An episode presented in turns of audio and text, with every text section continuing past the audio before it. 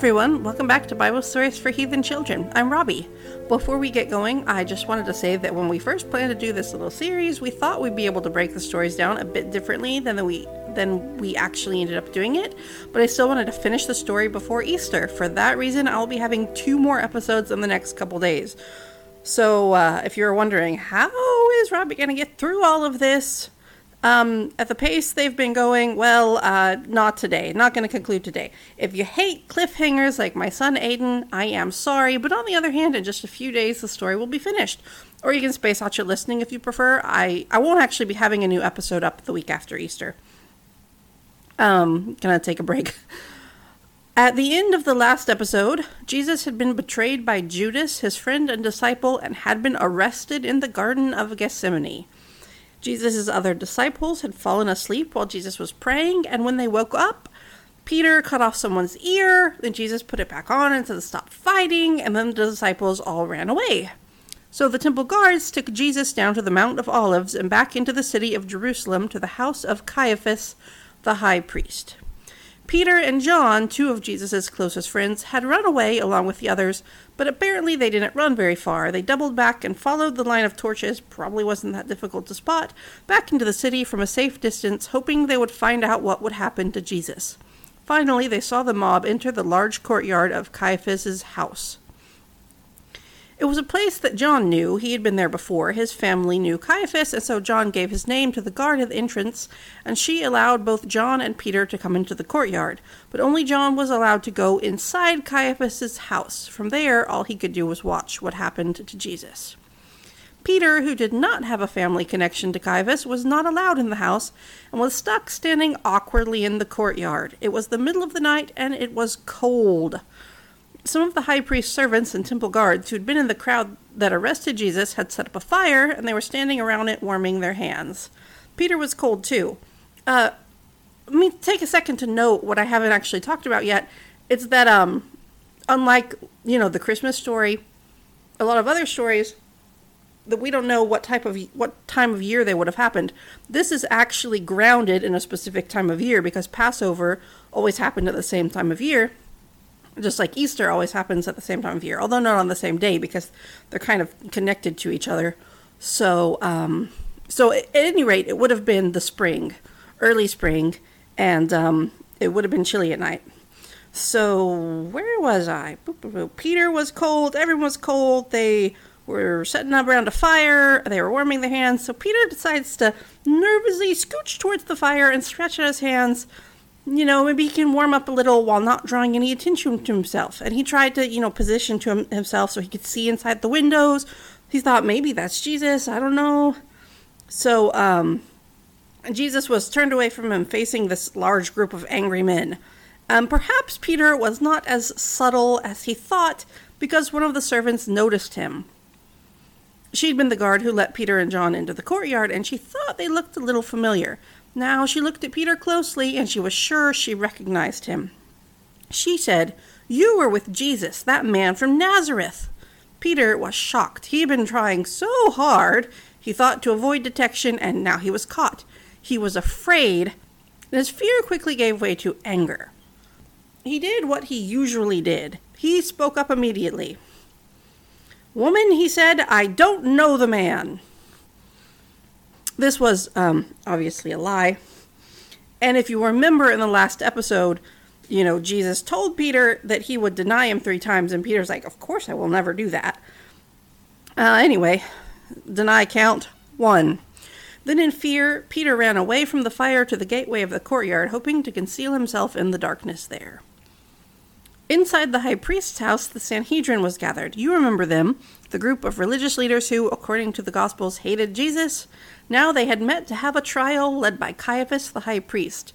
Jesus would be accused of blasphemy, of dishonoring God's name, and they would find some reason to declare him guilty.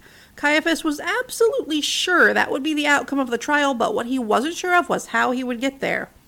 He needed to find some clear evidence for blasphemy to make sure that everyone would vote that Jesus was guilty. Caiaphas began by having Jesus questioned by Annas, who was Caiaphas's father-in-law and also a former high priest. Being high priest back then was a bit like being president of a country now. Even after a person's done being president, people will still refer to them as president such and such. So, high priest Annas asked Jesus to talk about his followers and what he'd been teaching them.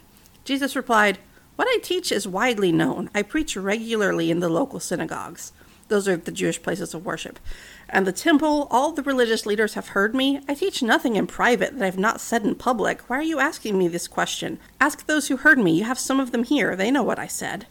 When Jesus said this, one of the temple guards standing at Jesus' side hit him and said, You call that a respectful way to talk to a high priest?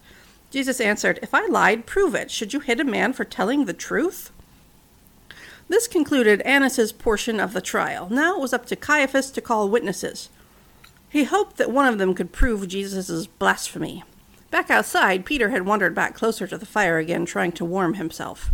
Another servant recognized him and said, Aren't you one of Jesus' disciples? Man, I am not! Peter yelled and withdrew again away from the fire. Meanwhile, Caiaphas was calling witness after witness to testify about things Jesus had said. He was getting nowhere. Jesus was right. The Sanhedrin had already heard pretty much everything he had taught. Several of the witnesses tried to make up things that Jesus had supposedly said, but they kept contradicting each other. I should point out that if this trial happened the way the Gospels said it did, it would be very much against the law, the Jewish law handed down in the Torah, the first five books of the Bible. If someone was accused of a crime, the law said there had to be at least two witnesses who would testify to it. If a witness purposely lied about the person being accused, the witness would be punished instead of the accused person. But even though this was clearly what was happening, the trial went on at Caiaphas's command. At one point, a witness said, We heard him say, I will destroy this temple, which was made by humans, and in three days I will build another not made by humans. Now, you may remember way back in episode 9 of this podcast that Jesus did say something kind of like this. What he actually said, as another witness pointed out, was, Destroy this temple and I will rebuild it in three days. As in, like, you destroy the temple, not I'm going to destroy the temple. Of course, the temple he was talking about was his own body, not the actual temple, but the religious leaders didn't know that. But regardless, those testimonies also did not agree. The sky was getting steadily lighter, the night was ending, and still Caiaphas was no closer to winning his case. At last he decided to question Jesus himself in one final effort to get him to commit blasphemy. He asked Jesus, Do you refuse to answer these charges? What do you have to say for yourself? But Jesus did not reply. Last, Caiaphas said, I charge you under oath by the living God, tell us, are you the Messiah? And Jesus answered, If I tell you, you will not believe me, and if I asked you, you would not answer. But from now on, I will be seated at the right hand of the mighty God, and you will see it. Was this it? Caiaphas asked, Are you then the Son of God? Jesus said, You are right in saying that I am. At last, Caiaphas relaxed. Clearly, calling oneself the Son of God was calling oneself God, or at least a God, and this was what he'd been waiting for. He grabbed his priestly robes and tore them down the seam. Tearing one's clothes was an ancient expression of grief and horror, and it was a way for Caiaphas to show how serious Jesus' crime was. He said, He has spoken blasphemy. Why do we need any more witnesses? You have all heard him say it, and what is your verdict? And the whole Sanhedrin answered, He deserves to die. In the courtyard, the fire was starting to go out. At any moment, the sun would come up. Peter was exhausted, sitting near the fire again. He could hear a lot of shouting from inside Caiaphas's house, but couldn't tell what was happening. Suddenly, he felt someone shaking his shoulders, and he blearily looked up. As another servant said, It was you! You were there in the garden with Jesus! You attacked my cousin and cut off his ear! Peter struggled to his feet. He raised his fists and yelled, I tell you, I don't know the man. You have the wrong guy. Someone else said, Of course you're one of his followers. They're from Galilee, and your accent gives you away. That's where you're from, too. And Peter shouted, I don't know this Jesus, and may God strike me down if I'm lying. And as he finished speaking, the sun finally rose over the wall of the courtyard, and a rooster began to crow, welcoming the dawn. And then, in a flash, Peter remembered what Jesus had said the night before. This very night, before the rooster crows, you will deny three times that you know me at all. In shock and sorrow, Peter turned again to the window to where he could see Jesus. And then the worst thing happened. Jesus turned his head and looked back at him, and Peter knew that Jesus knew exactly what he had done and was sad about it. Have you ever done something because you were scared or angry or stressed and regretted it and felt awful? Maybe you felt like all you ever did was fail? Then maybe you know how Peter felt. He was devastated that when the time came to prove he loved and supported Jesus and live up to all Peter's ideals, he had failed and it had hurt his best friend, and that was all he could take.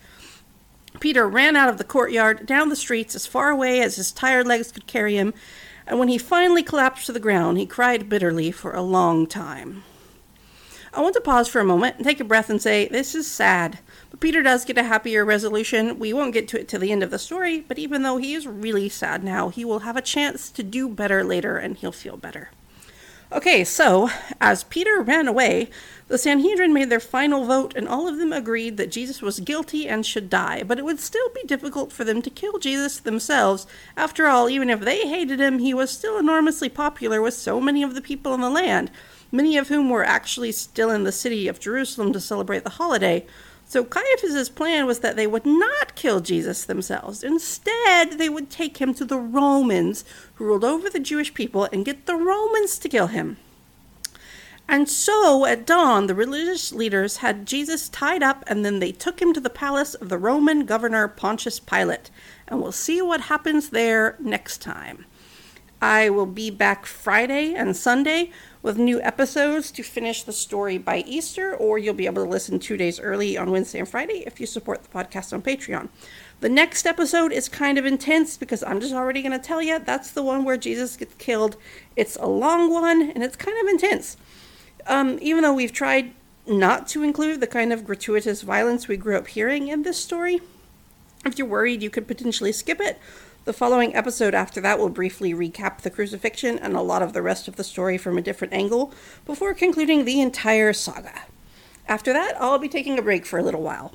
I'm very thankful to my spouse Luke for writing these episodes. It was the plan for a while, but it's been especially helpful because life during a pandemic makes it a bit harder for me to find the time and the emotional energy to write. I hope all of y'all are doing well and staying safe. These are strange times. Thanks so much for listening to Bible Stories for Heathen Children. Our theme music for now is The Darkest Child by Kevin MacLeod, licensed under Creative Commons by Attribution. Until next time, shine on, Star Child.